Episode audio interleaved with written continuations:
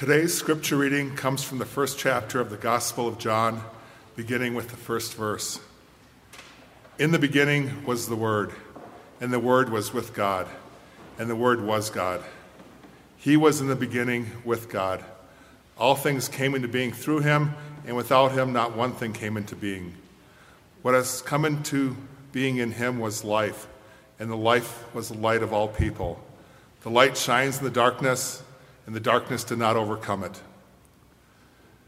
There was a man sent from God whose name was John. He came as a witness to testify to the light, so that all might believe through him. He himself was not the light, but he came to testify to the light. The true light, which enlightens everyone, was coming into the world. He was in the world, and the world came into being through him. Yet the world did not know him.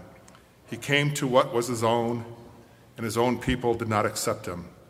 But to all who have received him, who believed in his name, he gave power to become children of God, who were born not of blood or of the flesh or of the will of man, but of God. And the Word became flesh and lived among us, and we have seen his glory the glory as a Father's only Son, full of grace and truth. John testified to him and cried out, This was he of whom I said, He who comes after me ranks ahead of me because he was before me. From his fullness we have all received grace upon grace. Here ends the reading. These words are a lamp to our feet and a light onto our path. Amen. It is the second Sunday of Advent, and we wait. Children wait for Christmas Day and Christmas presents. Parents wait for Christmas gathering of their family and children and households. Others wait for Christmas to be over, their losses and heartbreaks too painful to bear. Still others wait for a miracle, an angel, a birth a promise. This year, I find myself waiting with you for an end and a new beginning, a time of transition and a time of new possibility. I also wait for a new world, a world which Isaiah describes the wolf and the lamb shall live together, the leopard shall lie down with the kid, a little child will lead them, and no one will hurt or destroy. And a world which Mary describes God brings down the powerful and lifts up the lowly, fills the hungry with good things, and sends away the rich empty. And a world that John describes light shines in darkness, and darkness has not overcome it. It is where God is made flesh and lives among us. I wait for such a world. For some days I despair, fatigued by the news of the day, discouraged at the state of affairs and the status quo, and the news of death. Then I remember that in the story of Advent and Christmas, God comes to us in flesh and lives among us in bodily form and calls us not to despair, but to confidence and hope, to promise and possibilities. I remember that in this season, we are not called only to receive the gift of love in Christ, but also to embody it, to wear it, to be incarnations of it in body, mind, and spirit. I remember that our lives, our whole selves, mind, body, and spirit, are made sacred and all flesh is hallowed by the birth of God in human body. Because you see, if flesh were so bad, if body was no good, why would God choose to become one? So I believe this understanding that flesh and body are good, they are sacred and holy, is essential to us who live in a world that usually puts down or denies the body and the flesh and considers the flesh less than spirit, body less than soul. Flesh is bad and spirit is good. So, is it any wonder that bodies are often hated and objectified? Rape and murder, violence and assault plague our world. The string of sexual assaults, stories of women, subjugation and oppression of all things, feminine and female, confront us day in and day out, demanding resolution and healing. It seems ever since the Garden of Eden, when Eve shared with Adam the forbidden fruit, demonizing, objectifying, belittling women has been a universal phenomenon.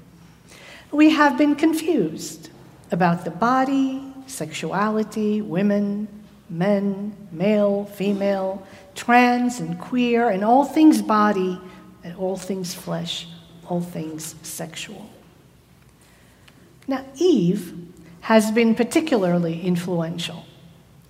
Ignoring the first story of creation in Genesis 1, where God creates humans in God's image, male and female, God creates them, implying that God, the divine, is both male and female at the same time, and embracing the story of creation in Genesis 2 of Adam and Eve, the denunciation of women has been part of our heritage.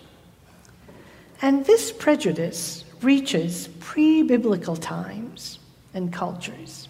Greek, Roman, Celtic, Germanic, Babylonian all depict women as subordinate to men, socially, legally, and in all ways. Misogyny dominates church writings, letters, sermons, law, science, philosophy, as well as medicine and biology. So by Genesis 3, Eve is punished with childbirth pains and her husband's rule over her. Now, early Christian theologians, Tertullian wrote, Woman is a temple built over a sewer. Augustine wrote, What is the difference? Whether it is in a wife or a mother, it is still Eve the temptress that we must beware in any woman. And Martin Luther wrote God's works are clear. Women were made to be wives or prostitutes. Hard to grasp, isn't it? So it is both fascinating and deeply disturbing that on this worldview, our whole social construct still is based. Even Mary are the two biblical women that are most popular, and in the story, they are portrayed as complete opposites. Eve is accused, Mary is honored. Eve is blamed, Mary is revered. Eve is foolish, Mary is wise. One is bad, one is good. Eve is tainted, Mary is pure. Eve is hated, Mary is loved. Eve is a witch, and Mary is an angel. Eve has been a most reproached of women, Mary, a most revered. Yet Eve in ancient times was one of the common Middle Eastern names for superior feminine power. So her name literally means mother of all living. Connected to the Hindu goddess whose title was also the mother of all living. So to the Hittites, she was Hawa, life. To the Persians, she was Havov, earth. In India, she was Yeva, the creator. And in Assyria, she was the mother womb, the creator of all destiny. Her tantric name means the very beginning. So it is difficult to grasp that Eve, who was so revered and worshipped, could lose that status and that position, becoming Eve the foolish, accused, blamed, hated, manipulator, tempter. Now, in contradiction, we find Mary, innocent and pure, obedient and angelic, dutiful and beautiful and faithful. She is not rebellious and defiant like Eve. And Mary herself traces it, her roots to Maria, which means water, la mer in French, maritime in English, as the sea water is the quintessential symbol of femaleness out of which life is born. Now, in Eastern Orthodox tradition, Mary's title is Mother of God. She's known as the Virgin Mother who gave birth to Jesus. She's the protector of humanity, the connector of heaven and earth, negotiator between God and humans, and she is somewhat of a queen of heaven, tracing her roots to Asherah, the Semitic queen of heaven, the mother of all, the womb.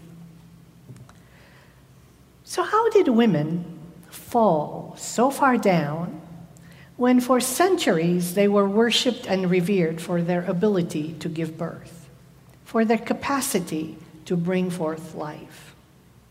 For giving birth, creating life was considered a divine act. Only God can do it, only the gods could do it. Hence, the worship of the goddess. Now, I know that the answer to that question is complex. Yet it seems monotheism contributed to it since God eventually became male. And because of the goddess connection, church fathers tried to eradicate any hint of the feminine in God. Even the Holy Spirit, which was considered the feminine side of God, was sent underground. So some suggest that when men discovered their role in the birth of children who looked like them, things began to change. Now, clear ancestral hereditary lines became terribly important as humans began to value personal possession and property. Today, when nine in ten women are harassed, when 87% of women ages 18 to 25 say that they have experienced harassment, we cannot but acknowledge the misogyny and the violence held in them. Today, when only 20% of US congresspeople are women, when only 22 states have women presidents or heads of states around the world, when only 4% of chief executive officer positions in Fortune 500 companies are women, and very few ordained women lead large, viable congregations around the US across all denominational lines, we have to ponder our understanding of incarnation and Christmas. See, God made flesh lives among us.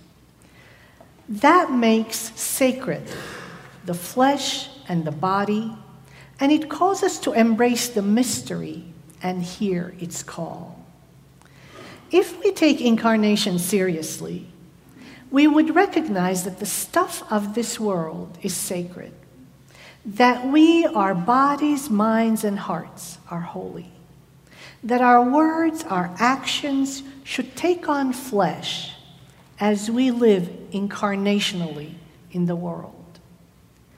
If we take incarnation and Christmas seriously, we would recognize that humanity, even in our brokenness, in our broken relationships, is sacred, for out of them is born new life.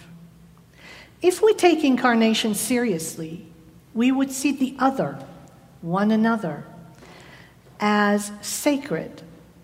And as a result, abuse and assault, rape and murder would be impossible to do. For who can kill that which they consider sacred? Jesus' humanity makes our humanity sacred. The birth of the Christ child calls us toward a world where the wolf will live with the Lamb, where women and men will live together, where we of any gender, sexual, gender, sexuality become Christ to one another, where we enact, embody, and incarnate the sacred for each other. A world where men respect women and women claim their power and their likeness to God, in whose image they are created. A world where all embrace our bodies and speak our truths, share our stories without shame, and resist a world that continues to violate, oppress, subjugate, and diminish by power, by the greed of power. And as Reverend Shoup, a Presbyterian minister, writes, and we put the body back in the body of Christ. Reverend Hagen Duff, your new pastor, who will be here on January 1st, is a woman. She is first, however, a human like us, and second, she is the incarnation of Christ, as you are also.